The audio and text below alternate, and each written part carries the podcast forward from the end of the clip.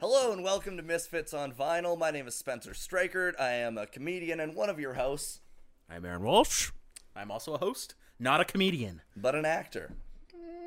I was thinking about that last week. I was like, I don't know if I describe myself as that anymore, but I mean, I would say that if you've done it, you're an actor. fair enough. There's, you know what I hate is when I tell people that I'm an actor and then they go, "Oh, that's cool. When I was in high school, I used to do plays." I'm like, mm, "Yeah, that's like saying I have a cat, so I'm basically a vet." You know?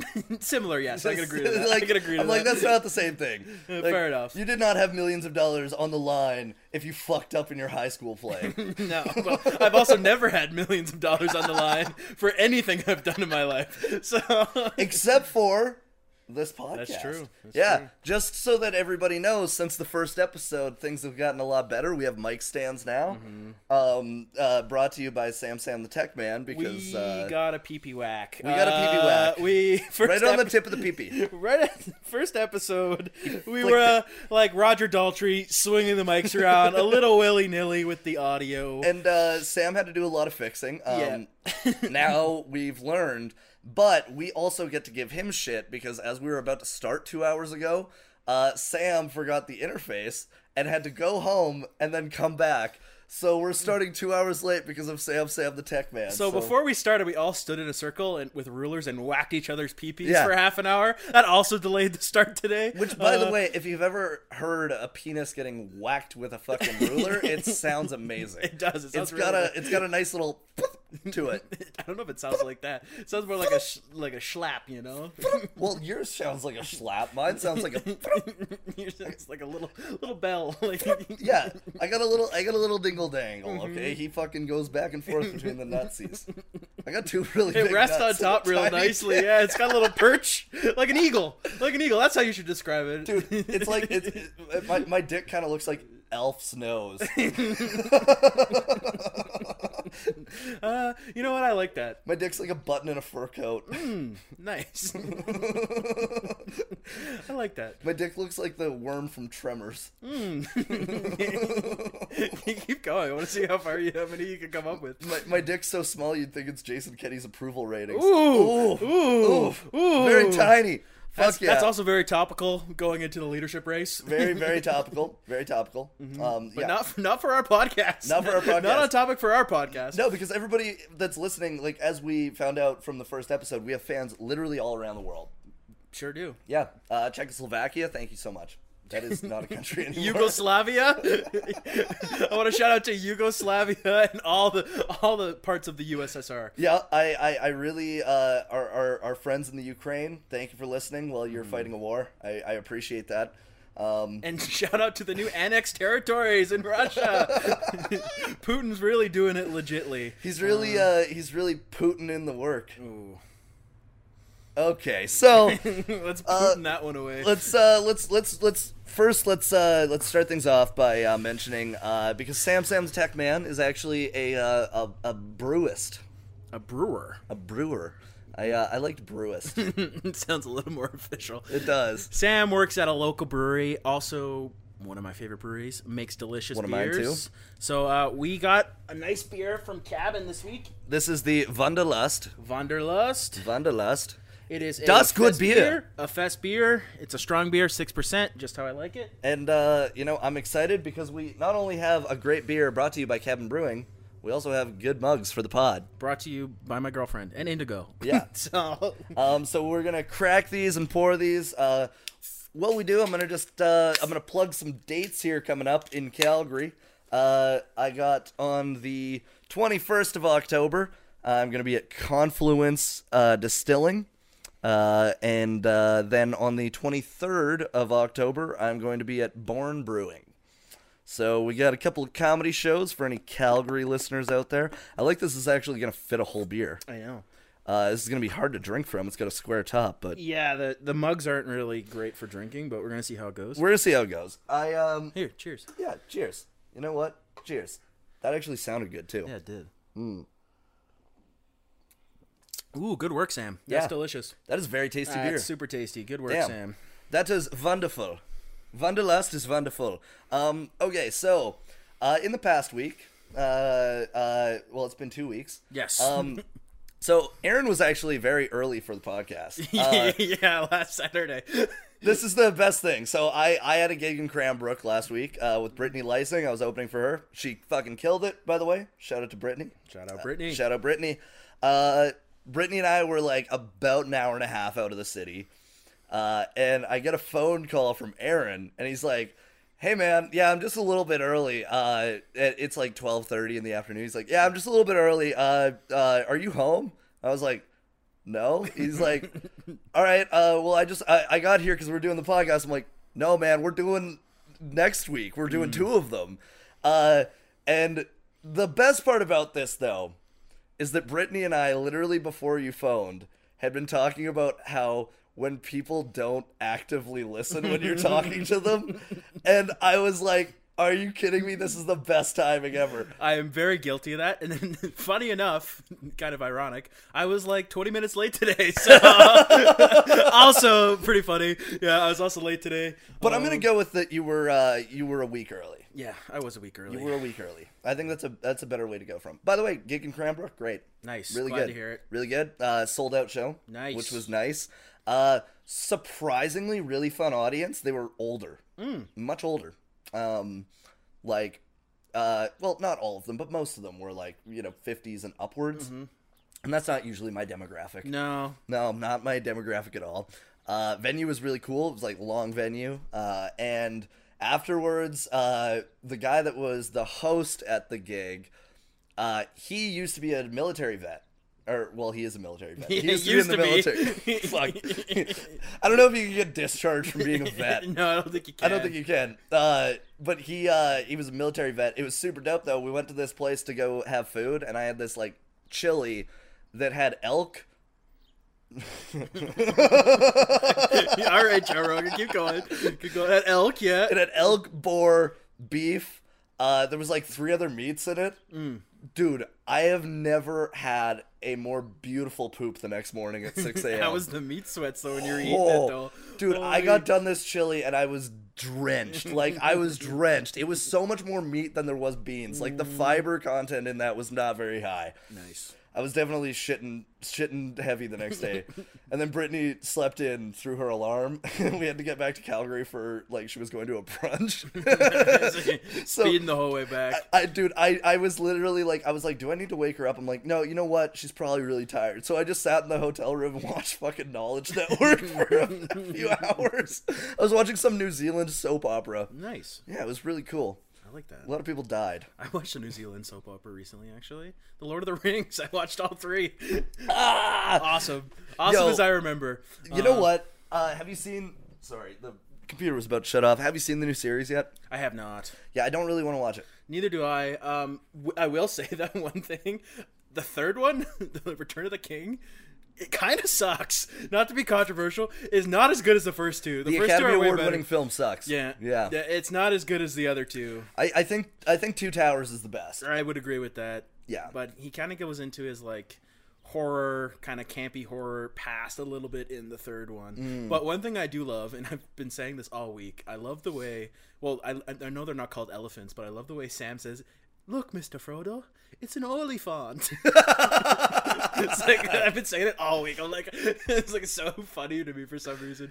But Dude, my favorite thing about that movie is like, uh, like the Clerks to Randall shitting on the Lord of the Rings because I love those movies, but I couldn't help but laugh my ass it is off. funny. It It's is so funny. I good. haven't seen Clerks 2 in a long time. That's actually. uh, one of my favorite movies. Shout out to Kevin Smith, uh, sponsor of the podcast. He pa- he's a Patreon subscriber. Um, Mm-hmm. Sure is. He sure is. sure is. Comic book men. It's honestly probably the best thing that he's done in 15 years. yeah, that's true.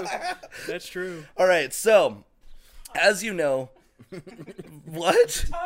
Tusk. All right, Tusk. Yeah, I forgot about that. I did like it the first time. Red State, actually. You know what? Red State, great movie. Never seen it. Uh, really good. Um, okay, so as you know, Misfits on Vinyl. Each week, we review one of our favorite albums Yes, sir. and we go through the events that shaped it, the artists themselves. Uh, we go through a little bit of everything, and then at the end we give it a review. Uh, this week, I guess we got the big reveal now. yeah. Big reveal. Big reveal. Big can reveal. You, can you grab it? I think I can.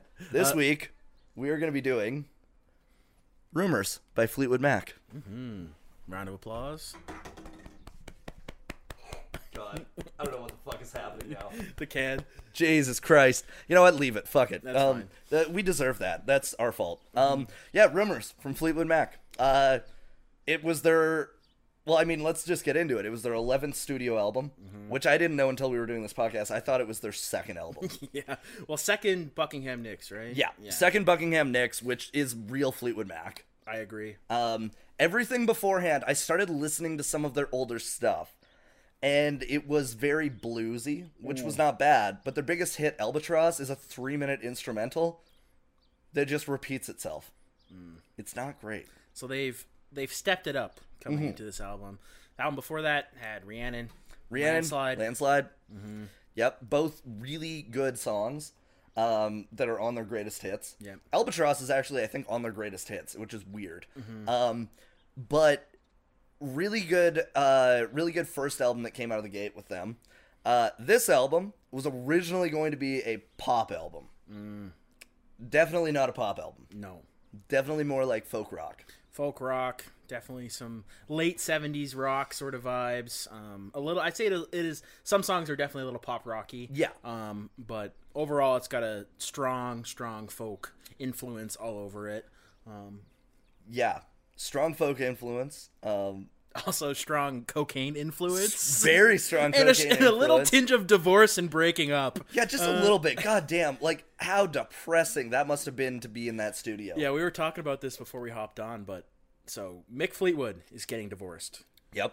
John McVie, Chris McVie, Getting getting divorced. divorced. Buckingham, Lindsey Buckingham, Stevie Nicks breaking up. They're in an on on again, off again sort of relationship, but they're in the off again part. Then the off again part until they get back on again for a little bit, and then they're off again. then they're off again.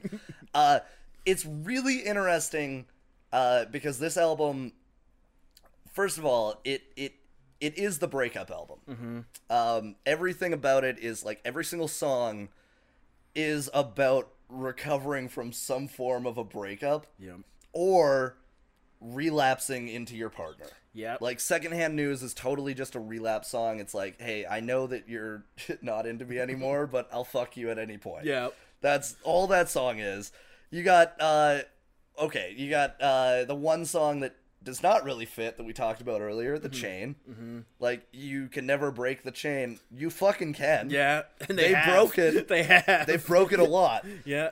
They've broken it uh recently. Uh, in 2018, they got rid of uh Lindsey Buckingham. Mm-hmm. Yeah. He's so no longer in the band. no longer in the band, even though he's the uh, hands down best part of the band. Yep. Um, I was watching a uh, I was watching an interview that they did on on uh, uh, Good Morning America, and it was all five of them: it, uh, uh, Christy, Stevie, Lindsay, John, and Mick.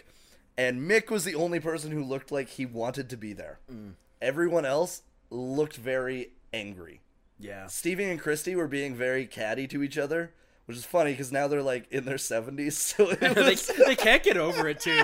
And you think like it's, it's arguably worse now. I mean, back then at least they were working together, Yeah. um, making new music. Now they're just touring. So Now they're I- just I'd say it's a touring. miserable existence. terrible existence. Yeah. It's literally that uh, the, the only thing I can compare it to is like the road comics who like used to be good.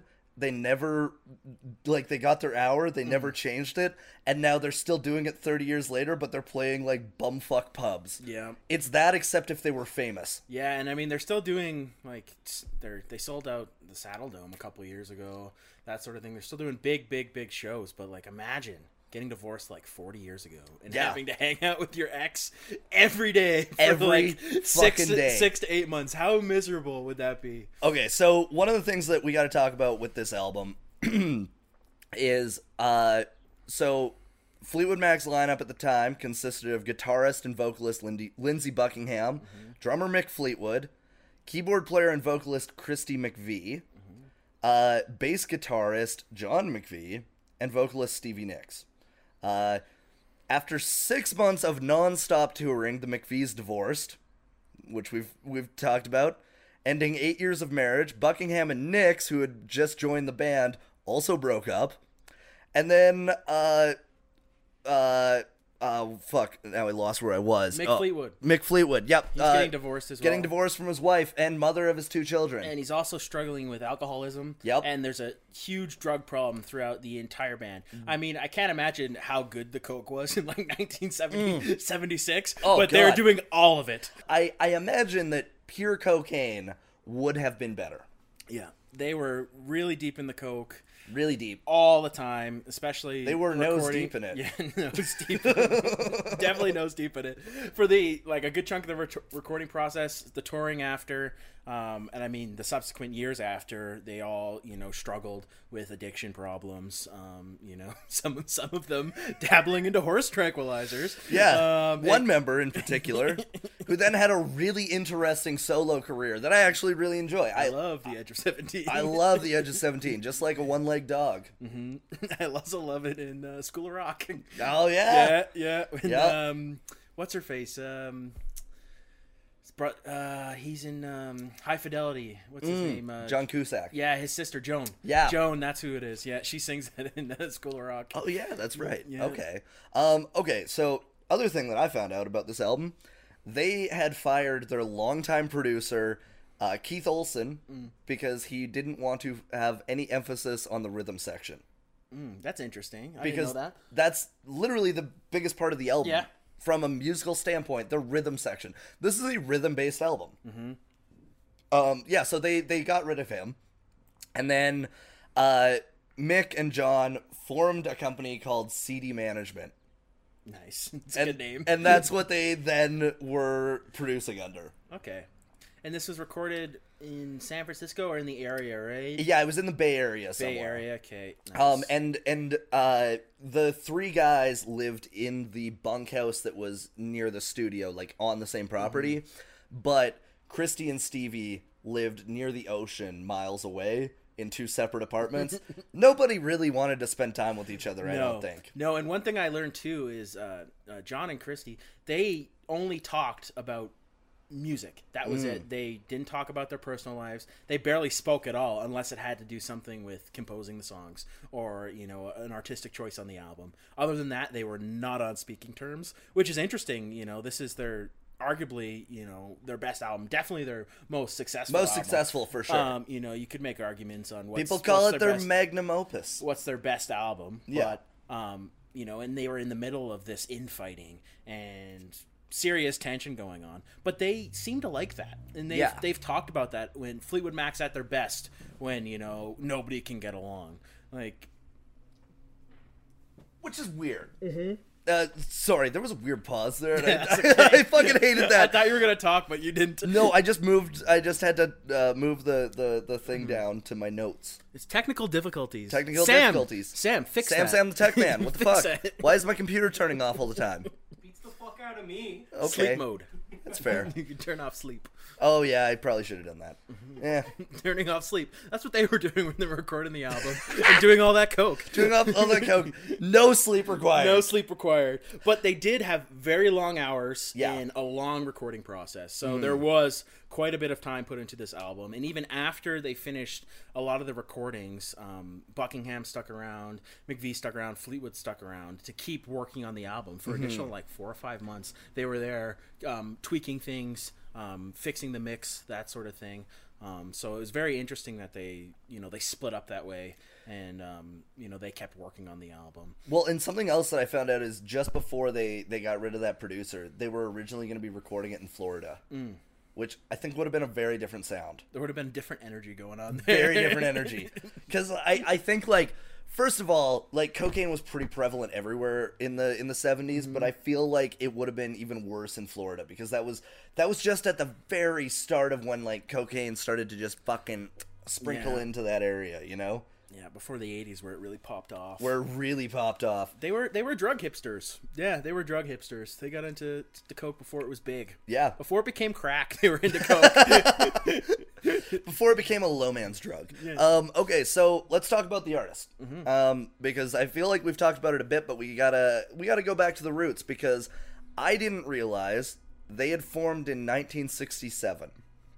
They had recorded ten albums. Like their tenth album was the one that that Nix and Buckingham came on to.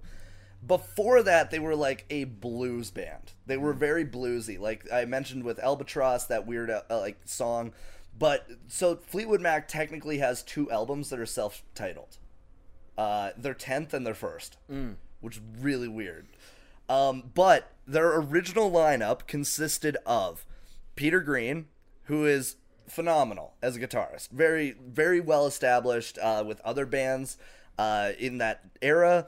Uh, Fleetwood Mac, uh, or Mick Fleetwood, fuck me. Uh, Fleetwood Mac. M- Uh, Mick Fleetwood was on the drums. Uh, Jeremy Spencer was a guitarist. And John McVie was the bassist. Uh, and he joined right before they released their debut album. Nice. So the original lineup, very different, very Mm-hmm. different sound, very different inspiration for like what they were trying to do, and it was all British at the time too. Yeah. Um, and then, uh, they experienced yeah, so they experienced success with Albatross. Then they've had three guitar players leave in succession by 1974. Uh, and it was like they would have a guitar player that would do two albums and then fuck off. Um, so they were basically having sessional guitarists, and then they would have a touring guitarist that would come in Yeah. and replace them, and then they would record, and then they would be replaced. Very weird uh, dynamic. I kind of feel like Mick Fleetwood and John McVie maybe are a part of this. Yeah, you think they had? I mean, they're they're definitely the constants. There's so- the they're the constants. They seem like the people who have been like shit from the beginning. Um, then uh, Mick Fleetwood went to Los Angeles. He was scouting for guitarists, and he ended up finding Lindsey Buckingham. And he approached him and said, "Hey, I really want you to be the guitarist for uh, Fleetwood Mac." Uh, at the time, him and Stevie Nicks were a folk rock duo. yeah. And so Buckingham said, Well, I'll do it if Stevie can be the vocalist. They agreed, and then they all came together and released the self titled album Fleetwood Mac, which we all know with Landslide and Rhiannon. Mm-hmm.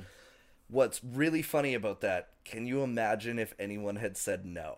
yeah. Imagine if that didn't happen. if at all. that didn't fucking happen, it would have been horrible. well, think about all the you know hits that are just Stevie Nicks, Lindsey Buckingham. Yeah. their influence on the band, like they they completely changed the sound, and Yeah. the, the band grew to a bigger uh, mainstream audience. Yeah. they became hugely popular. They're you know one of the best selling bands out there. Like they got credible, incredible catalog of music that came after Buckingham and Nicks joined. and everyone fucking sucked. Mm-hmm.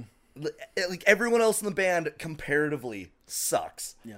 Uh, Mick Fleetwood is one of the worst drummers ever. He's the- All of his drumming is so fucking basic. He's like Ringo Starr. He's like Ringo Starr. He's just like Ringo He's Starr. just fucking there, and you don't know why. And it's literally like, why is the drummer's last name the fucking name of the band? I don't like that. No, Mm. I don't really like it that much either. now It that I should be think about called it. Buckingham Palace or something. You know, the New York Knicks. You call it the New York Knicks. Something stupid like that. No, I I agree. Um, but they they had a I feel like huge. they'd nix that idea. Mm.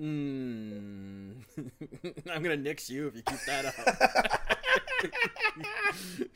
Anyways, anywho, you know, you sure your audience isn't, you know, fifty something boomers because your, your your jokes have Facebook written all over it. Oh, dude, I uh, yeah, my my jokes are really bad when I'm trying. I love that. Should we do notable track list? Well, we're we're still going through the. Uh, uh, nice. Let me just do a quick read of this. Uh, the number. Uh, oh yeah. Okay. So, um, after they did uh, this album, their lineup kind of remained stable for a while, but by the late '80s, it began to disintegrate. Yep. Um, and that's where like Buckingham and Nix left. They went solo. They went solo. Both of them very successful solo. Uh, I love uh, Lindsey Buckingham's debut album. Like I love his his solo album. I really love a lot of Stevie Nicks' weird fucking pop hits. I I think that she she was like the one person who really was the sound of the 70s and was the sound of the 80s. nice. You You know? know, that's, I like that. Yeah, that that's a good point, Spencer. Yeah. I think, um, like solo wise, it makes sense why they're the most successful members of the group. Yeah. Um, I, I don't know if I I don't know if John went solo or Christy went solo. I've never listened to or I've never had the desire to listen to any of their solo stuff. So Yeah, I I've never searched it out. either. no, Because I think the problem that I have with it is that like Lindsey Buckingham is just so fucking gifted as a guitar player. Like that in and of itself. Like and and that's not even you know talking about being a vocalist. Like just as a guitar player. And Nix is such a phenomenal writer. yeah, Uh it's not that the other musicians in the band actually are that bad. Like I'm obviously making a joke about that because there's a reason they've been around for so long. The problem is is that the other two are so good yeah. that the that everyone else lives in their shadow. Well, which which often happens in bands. Like you look, you go, you go through many famous bands. You know, same sort of thing. You know, you look at Genesis, Peter Gabriel, and Yep. yeah, Phil Collins. Yep. They're huge, huge, Huge. artists. Um, if you go through a lot of the big bands, actually, speaking of that, did you hear about the the final Genesis concert? no, Peter Gabriel was in the audience watching, was he? and Phil Collins heard about this, so he started like like referencing it and kind of like you know making fun of him in a light way and he's like oh i guess that's why he's yelling play this song and stuff and then uh it was great it was so funny i watched the whole uh, the whole concert bootlegged it was I would love to do some Genesis albums in the future. or I do would love some- to. I mean, our song is Salisbury Hill. Our so- song is Salisbury Hill. yeah. Every time uh, we, every time anything uh, comes up where we can do karaoke, we do Salisbury Hill together. We did it at Kramer's in uh, in Toronto. Mhm. We sure did. Uh, And it- everyone hated us. It stems back to I think one time we were driving in my shitty old car. Yep. And we uh, we, We were had it coming down on the 14th radio, Street. and we were just singing it, man. I, I remember it. came Climbing on- up on Salisbury Hill. Yep. Yeah, it's it's something. Every time the song comes on, I think of your ugly mug. I know it's so weird. It's funny because a year before I had a really beautiful mushroom experience, and that song came on, and I was with a oh, I was with another l- person, but it was a lady. Oh. uh, and uh, we were just staring into each other's eyes, and I was like feeling the vibe. And then a year later, we're driving down 14th, and that song came on, and you and I started singing it, and that replaced the first memory. I was gonna say it's much more romantic. When It's me and much you more sing it romantic together. with the Yeah. two of us singing Yeah, yeah. I felt the connection. We might have even held hands. I think you grabbed my cock, if I remember correctly. Yeah, I did. I Yeah. did grab your cock. It's Yeah. a meaty, juicy cock. I have to grab it. Thank Okay. you. It's Thank you. uh one time. Uh, um, this is a side note, and then we'll get back to No, this. don't no, we're- don't tell this story. I'm- We're- I'm telling this no, story. No, this story is not happening on the podcast. I was N- hammered. no, We were living. We No. Were, we were in Toronto. no. I was hammered. I was sitting on the porch. Subscribe to the Patreon. Subscribe to the Patreon. You're gonna embarrass me, Spencer. I'm not going to embarrass you. I'm just going to talk about your big meaty hog. Don't worry. I was uh, I was hammered. It's like six. my a.m. girlfriend's mom's gonna listen to this. I know my mother is going to listen to this. Uh, we're, we're, I'm hammered. We're Mm. I'm sitting on the fire escape, chain smoking darts. I'm like I shirtless. had already I had already put him to bed. To Yeah, be clear, Aaron he had was put me to bed. Extremely drunk, so I, I, was- literally put him into bed, Yep. tucked him in. You know, I was like Spencer, like Don't stay go in Bed. out. I was like, stay in bed. You're fucked up. Yep. And then uh, Aaron heard me talking on the phone to a lady I was courting at the time. Yes, he was Um, courting. I was courting. Mm-hmm. Uh, I was talking on the phone with her. Aaron had been talking to his uh, lady at the time Mm-hmm. on the phone, and he heard me outside. So Aaron comes out. He opens the door. He's standing in our kitchen, and he goes, "Spencer, what the fuck are you doing?" And I just sat there for a second, and then I went, "Yo, your dick is fucking huge." I, I was in my boxers. I was fucking half naked. I was like, Spencer, get the fuck inside. And my, my girlfriend at the time was on the phone and she was dying laughing. She's like, Dude, both the women that were on the phones with us were crying, yeah. laughing. And he wouldn't shut up about my dick. And then I put him back into bed. and the next morning, I told him the story. And he's like, Did I really say that? And I was like, Yeah, you did. you really did. if there's one thing I can distinguish, it's a meaty hog. Um, okay, speaking of meaty hogs, at the inauguration of Bill Clinton in 1993, Fleetwood Mac reunited. Oh, what a transition. Give the snaps. Sam's giving the snaps. Oh, I fuck. love it. uh, yeah, so they, they played at the inauguration, all of them. Uh, I think they might have played Secondhand News, which Nice. was great coming up with the Bill Clinton events that were to come. I did not have sexual relations with Miss Monica Lewinsky. I did not have sexual I did relations not with that woman. have sexual relations with that woman. I love Bill Clinton. I do too. Even though he's a crazy pedo, Jeffrey Epstein, Yeah. all that fun stuff. I, I love his his Arkansas bliss. I call it. I played the saxophone Yeah, on I love that he Arsenio plays the sax, Hall. too. He's the Kenny G of presidents. I love him. I love. He's, I smoked marijuana, but I didn't inhale. I didn't inhale. Yeah. I didn't inhale. Hey Hillary, you want to be the president too? Hey, you Hillary. can't.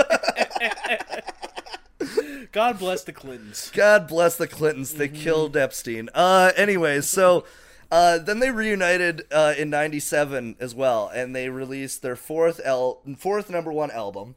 It had a lot of live recordings on it. Nice. Uh, it was called The Dance, I believe.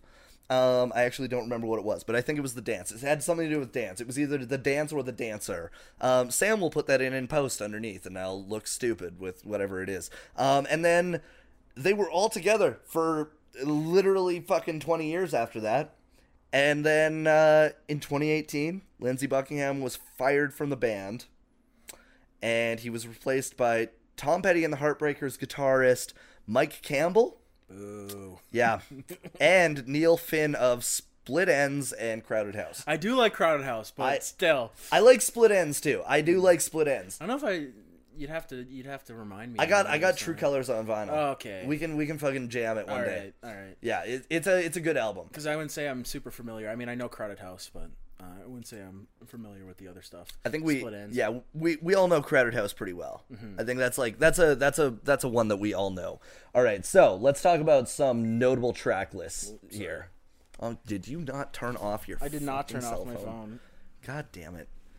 Who was it? Me send- It was, was it? Sam. I'm sending notes to the group chat. You're sending notes to the group chat. It's for me. Oh, you It's the piece of best shit. way for me to It's recover. Sam Sam the Tech Man. Fuck that up. Okay? Again. Again. Again. Again. Sorry, someone didn't turn their phone off. Good thing you're giving us beer, because I'd be beating your ass right now.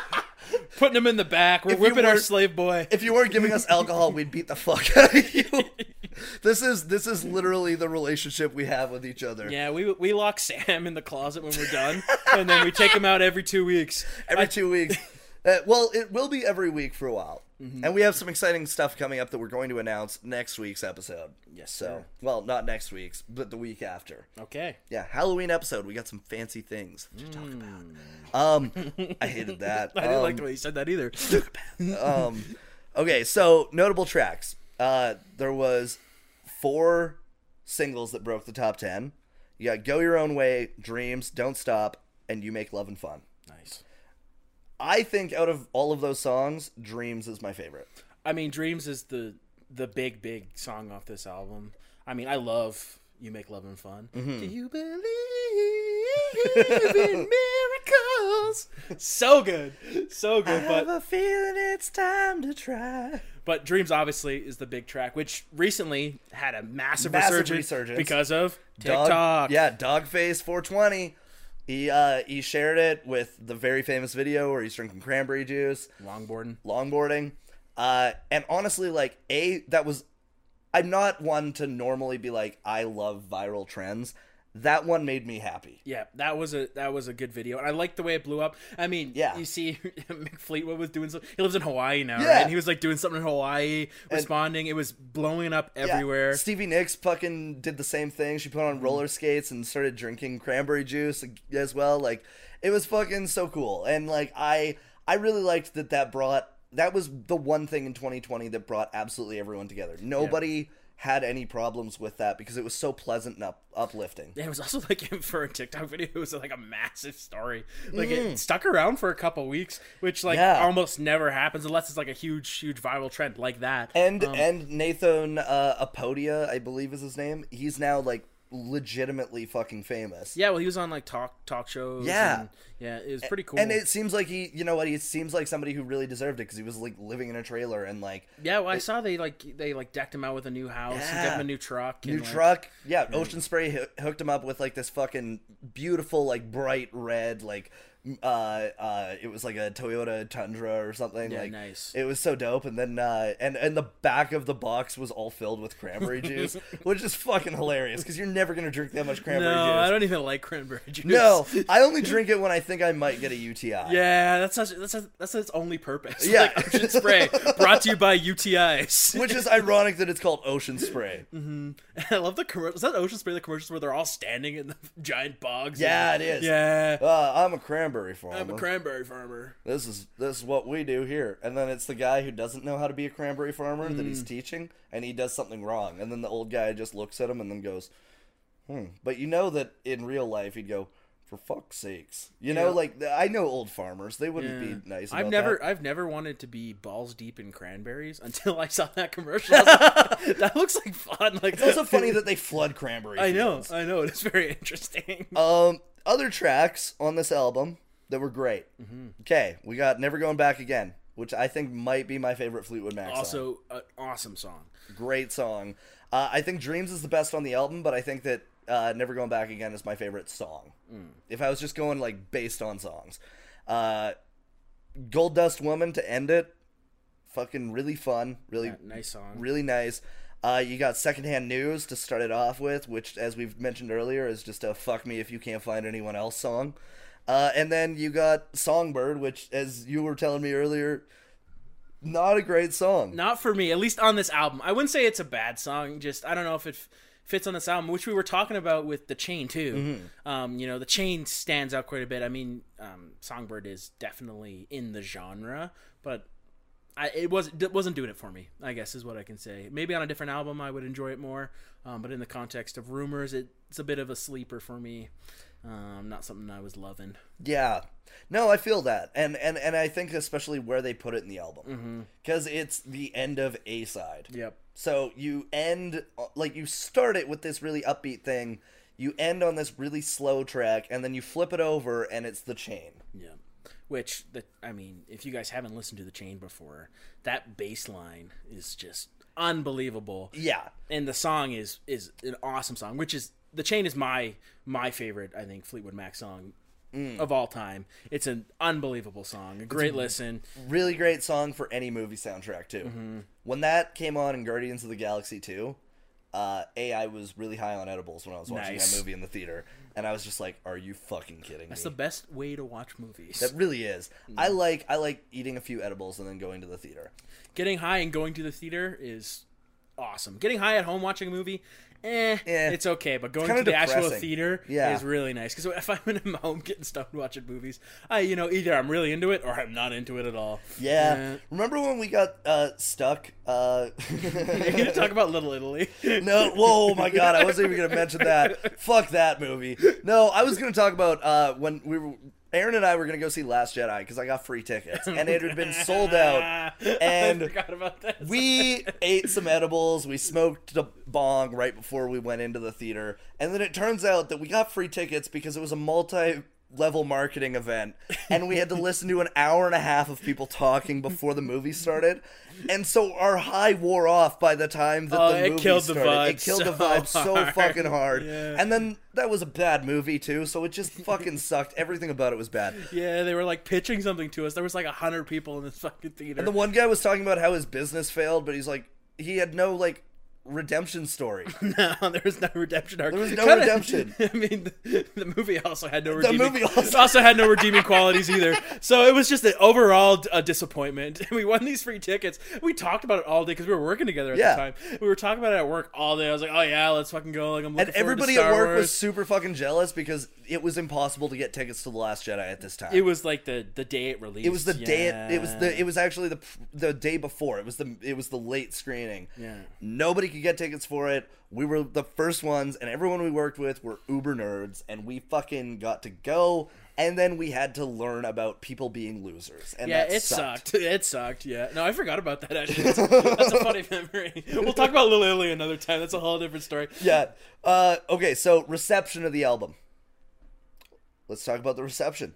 People loved it. Critical fucking success, commercial success. Album of the year. In 1977, won the Grammy for Album of the Year.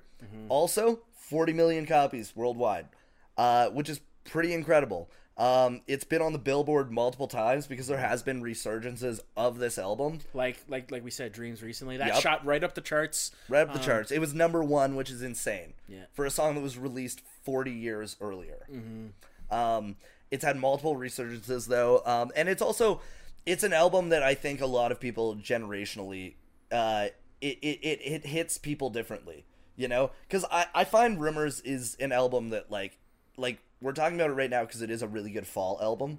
It's a it's a really good seasons changing album. Mm-hmm. Um, I think more so than than uh, you know their debut, even though that had landslide. I do feel like this is more of like a eh, you're getting rid of the old and you're you're bringing in something new.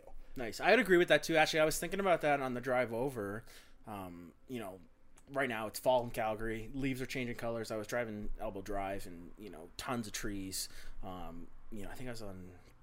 I forget the name of the road. Anyways, tons of trees over by the Elbow River, and it's beautiful. And I was like, I was listening to the album on the way over here, and I was like, man, this is like a perfect soundtrack for the fall. Yeah. I totally agree. I had that actual same thought, like I said, on the way over here. Um, so certainly a great fall album, and Oh. I, I almost find like many classic rock albums, the big albums of the '70s, things like that. Every generation circles back to it. You listen to it, you know, it, it still remains relevant. You know, like a Dark Side of the Moon still remains relevant. You know, all these big albums of that time period that stamped a sound, a, a generation of the 70s, what was going on at the time. Yeah. You know, people revisit it and it still remains current and remains popular.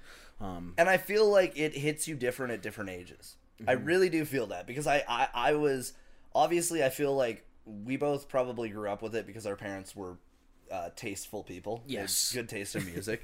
um, but I, I remember as a kid, it was different than when I was a teenager, than when I was in university to now. You know, I I and and different parts of the album hit me at different stages. which which I think is a the beauty of music in general. Mm-hmm. As you as you age and grow older, gain life experiences, you relate to songs you've been listening to for, you know, just say 15, 20 years. Yeah. You relate to them in a different way, you know, even though you know the song. Yeah. So it, that's the beauty of music, I think, in general. Um, music's a beautiful thing. Let's make it, baby. Didn't like that either. Uh, anyways, let's Clip it. continue. Uh, no. um, okay, so let's talk about the culture at the time. Um, I found this quote, which I think is fucking hilarious about the 70s. Uh, it was a decade characterized by frequent coups, domestic conflicts, civil wars, political upheaval, and armed conflicts. Who said that? Uh, Wikipedia. See, I find I get a lot of quotes, especially uh, you know for for papers in university. I'm often quoting th- this man called Wikipedia. Wikipedia, yeah. Wikipedia. Um, I'm a big fan of, of all of his works. Actually, it's a great way to you know to, to top off a paper. Anybody in university right now, make sure you cite Wikipedia, Cite when on your Wikipedia. on your papers. 100 percent factual evidence 100% all the valid. time, all the time. Uh, one time when I was in high school, this is the only time I ever was plagiarizing something. I flat out just copied the plot summary of a book and then used that as my uh, uh, uh, essay on the book. Nice. And uh, my high school teacher was like, "You're a fucking moron." like it was, it was like because and and she told me about it years later. She was like, "I literally read it and went, Spencer does not write like this. He's not this succinct." Mm, Oh, I remember I legit this is like grade five or grade six. I copied and pasted like a whole fucking thing from Wikipedia, and my teacher's like, "There's no way you could write this." Like, I was fucking like, I was like 12 years old. I wrote this. it's like copied and pasted the entire fucking thing on Wikipedia. I can't remember what book report we were doing. Oh or some Jesus bullshit. Christ! Yeah. Everyone only, only does that once though. No. I Some some people don't, don't learn. know if that's true or not. All Um, right, uh, cocaine though, Yes, we- cocaine. we've is, talked about we it talked earlier, about it. but it was definitely like a big thing in the in the seventies, and at the time too, quaaludes were also really just, big. just drugs in general. I mean, Drugs in start of the general. seventies, obviously you, the hippie era. You know, Yeah. Vietnam War, people protesting protesting the Vietnam War. Where where our album comes in, you know, where Rumors comes in, is kind of at the end of that era. You're transitioning over into the eighties, where you know things are a little more it's more hard drugs. more hard drugs. It's mixing an upper with a downer, not going on a psychedelic adventure. yeah, it's uh, the things have changed culturally culturally a little bit, but at that point it's winding down from that time. So I mean the the perception of drug use and things like that are still pretty laxed. Um, I mean, compared to not even I wouldn't say now. I mean, lots of people do drugs now, but just the way they were talked about and cocaine wasn't viewed as this devil drug or this Yeah. really hard destructive drug. It was a drug for people with money, people you know. Yeah, it wanted was to an go out- upper class drug. it was an upper class drug, and lots of artists at the time, you know, from comedians from like Richard Pryor to Oh. yeah, Oh. we'll get into that at some point too. But a lot That's of a lit lot discussion. of lot of yeah, that one really gets the fire burning. uh, a lot of Sparks a lot of interest. it sure does. Makes me you feel the heat with that conversation. Anyways, anywho, um, but drugs th- that drug at the time specifically was an upper class drug. It wasn't frowned upon the same way it is, um, you know, in the subsequent years following into the '90s, into the 2000s, you know, that sort of thing. Um, so it was a you know popular drug to do at the time. Um, and like we were saying too, we were talking about the Vietnam War. That's winding down. Um, economically in the United States, lots of stuff going on. Gas crisis. Um, there's a little bit of a recession that way. Yep. Um, you know, you can't get gas.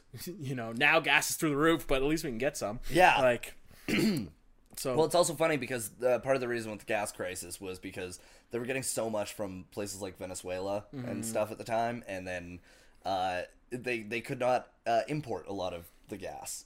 Um, that ended up being a problem, and we're kind of seeing that now too, because like we're having the problem with Russia, where uh, it turns out a lot of our fucking gas comes from Russia. yeah, well, especially in Europe. I mean, Yeah, So similar, I guess you could you could argue that it's similar um, economically to now. There's a lot of uncertainty um, at that time. Yeah. Uh, one thing that was not uncertain: Watergate. Watergate. a Watergate. couple years earlier, but yeah, Watergate definitely happened. Watergate- Definitely was real. Definitely was real, and I and- am not a crook. I am not a crook. Brrr. He moves his jowls when he talks. Brrr. I'm only here because I hated people. I wanted to stay in Vietnam Also, also to justify Kennedy's for, legacy. for Americans, Canadians do know about American history. You guys should learn a few things Yeah, about no shit. Canadian history. You know, we know everything about the U.S. history. we learn about world history in high school, not just our own country. Damn right. Sorry, Boston Tea Party. I think we learned in grade seven. Sure did. Fucking Christ! sure like, did. uh yeah but watergate happened so so people uh i think this is when people started to not trust politicians Yes, I think that's a big part of it as well. And I mean, this is a point in time too where protesting, you know, openly speaking out against your government was kind of the more popular thing to do. Yeah. You know, people a lot of people were against the Vietnam War. Um you know, look at the way they treated. Well, we talked about this with Bruce Springsteen, man. The way Yeah. they treated the veterans when they came back. You know how young men like our age, younger than us, you know, were forced to go to war, forced to go overseas. yeah Um, just terrible. Just terrible time to be an American citizen. Terrible time to you know live i- in that generation coming up. Like your lo- whole life could be taken away. and to be forced into war not even like not even to cons- like to join yourself uh, to be forced into it For what threat? Like yeah, if, if I was forced to go to war to like fight the Nazis, you know what the f- threat is? The threat is the commies. The Do you commies. want to see the red socialists come in here? I do not want to see any of those reds shouting their free socialist health care. If you want something in this country, you gotta earn it. You don't want to give them anything away that lowers the value of life. You know what the American dream is. It's work and work and work some more. And if you have any red in your blood, you will not want to work anymore. Anywho, uh, we'll leave that at that. Uh, anyways, we we've talked about it. Enough. that threw me for a loop. I was not expecting him to go on like a full fucking rant there. Uh, Okay, so let's get to the fun facts and the criticism. All right, you're up first with your fun Mm-hmm. I fact. don't even remember what I put. Oh, I, I was talking about her writing writing dreams. So Stevie Nicks, this is why we were talking about this earlier too. Stevie Nicks wrote dreams in Sly Stone. I thought they were talking about Sylvester Stallone when I heard it the first time. She's like in his studio on his bed. I was like, why was she on his bed? Why was- Why does Sylvester Stallone have a have a studio? Like, is he like Bruce Willis doing the Bruce Willis thing? but no, it's Sly Stone of Sly and the Family Stone who's saying, you know, ah, am everyday people. Anyways, not Sylvester Stallone, not Rocky, not Yo Adrian, not the same, not the same person. Anyways, she yeah, he was probably just wants a new sparring partner for Apollo. she she used to go to his studio, Sly Stone, um, of Sly and the Family Stone, just to be clear, used to go to his studio to uh, get away from all the shit going on with the band. Long recording hours, so he had a massive bed in the middle of his studio, which I'm sure he just used for sleeping. Uh, so he had this massive bed in the studio, and she wrote it on the bed. She wrote the lyrics to the song, and then there was a piano like s- think 70s there's a drop floor and there's a piano in the middle of the drop floor walk down some steps um, and she wrote she wrote the song on that piano in that studio while they were recording other stuff um, that's my my one fun fact i guess Yeah, um, that's- that's pretty cool story i, I watched um, if you guys are ever curious about more about the album there's a, a documentary on youtube about the making of rumors I don't think they go into as much detail as we do, though. no no we really we're really sticklers for We're the really details. sticklers for the facts. um, my fun fact is that when uh, Lindsey Buckingham was recording "Never Going Back Again," the producer, to get as crisp a sound as possible, requested that they restring his guitar every 20 minutes. And so tedious very tedious. Lindsey Buckingham agreed. And then the pro- producer said he felt bad for the guitar tech who three times an hour had to restring the guitar all day Mm. for multiple days. yeah that sounds like not fun But if you listen to it, it does sound very crisp. Yeah, yeah. To be fair, I mean the guitar is one of the the main parts of the album. It's pretty wicked. Also, you said never going back. That was actually another fun fact I had. Um, that's the original title of the album. That was the working title. Really? Yes, and um, I was in that documentary they were talking about how it became rumors. So John McVie actually suggested the title, um, not even just because of what was going on. He just thought it would fit better because the um, outside the press was talking about the band quite a bit, and there was lots of you know stories going on about what was happening within the band obviously divorces when you're a celebrity are public things even in the 70s it was a public thing um, so that was kind of why they got why they went with the name rumors but it also fits really well because they're singing about each other and singing you know their perspective about what's happening in their relationship their breakups so it's it's like almost a perfect title um so that's my other fun fact i guess is That's a that, uh, great fact. yeah that that john mcvie came up with that title more about what the press was saying That's the only thing he's ever contributed. and the bass line in uh In, in the in the chain yeah that too Uh, that too All right, so now we got to get into the review. Uh, actually, no, we got to do criticism 1st Mm-hmm. I guess. Um, so my criticism, uh, "Don't Stop," worst song ever. See, I don't agree with that. and I didn't even write down a criticism. I had a hard time coming up with one. Um, but I guess I, I gave a one earlier about about Songbird not quite fitting, and then I'd also say it's a positive and a negative um, that the chain stands out so differently from the album. So I mean, it's a great way to start off the second half.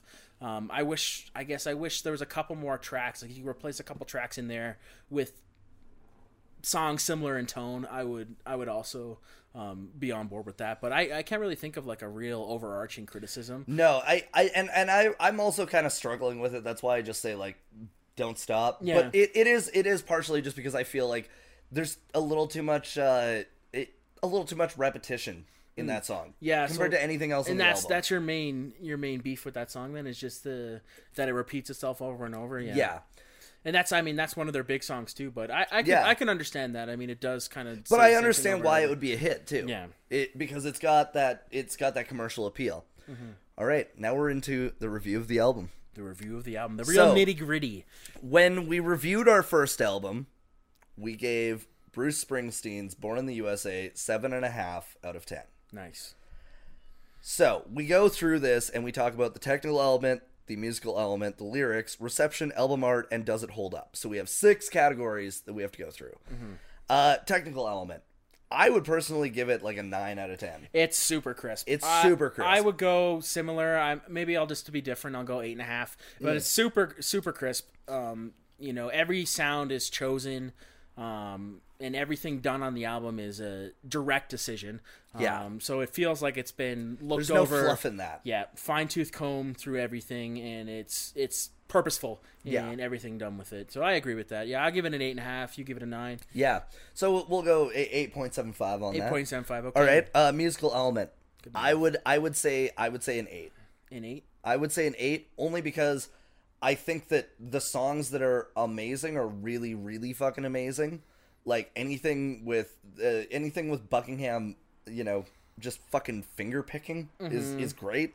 Um, the bass line and the chain is amazing, but I also think that there's things that are lacking. I feel like there's there's a few moments where like I just feel like there is a little bit of unnecessary uh, uh, things with like the keyboard or like drums and songs, for instance. I feel like there's some songs that just didn't need the drums in them. But I, I I'm not saying that they need to be taken out. I'm saying like maybe it was too much of a focus in the song. Okay, uh, I, I would I could agree with that. I guess I'd have to, you know, look at it through that perspective and give it a listen. Um, I'm I'm gonna give it musically. I'm gonna give it like a like a nine and a half. I I think it's awesome. I mean, all the sounds are real, real beautiful. I think everything fits really well. Um, they work really well together. Yep. Like you mentioned, Buckingham. Buckingham's guitar is just unbelievable on this album.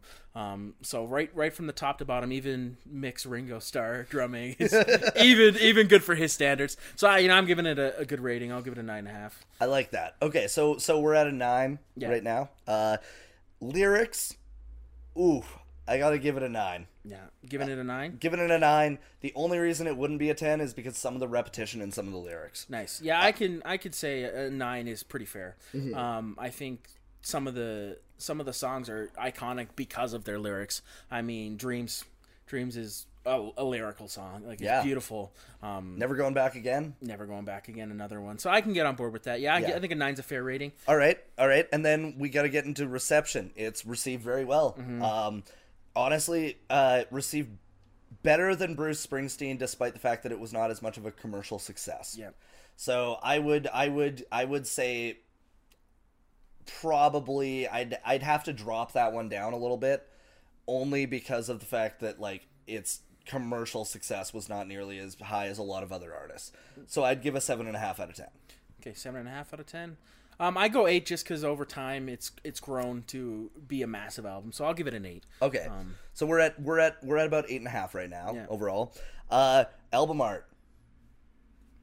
Uh, yeah, I would say it's iconic, but Mm-hmm. it doesn't look a lot different than Fleetwood Mac's. Also, I just noticed he's got a set of balls hanging. down. I don't know if you can see that on camera. He's got a set of balls.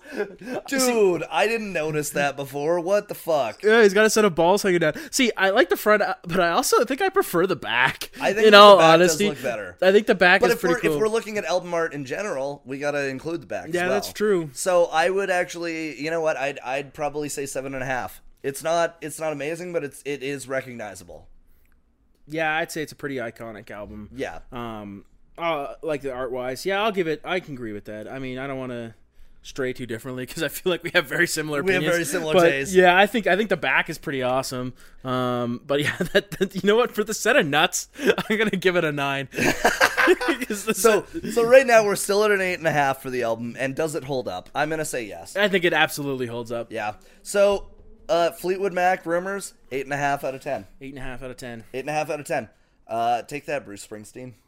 suck it bruce Okay, so we're at the end of the podcast. I want to say uh, I am sorry that the first episode I didn't know how to sign off. I didn't know how to end this. It was Mm. really awkward.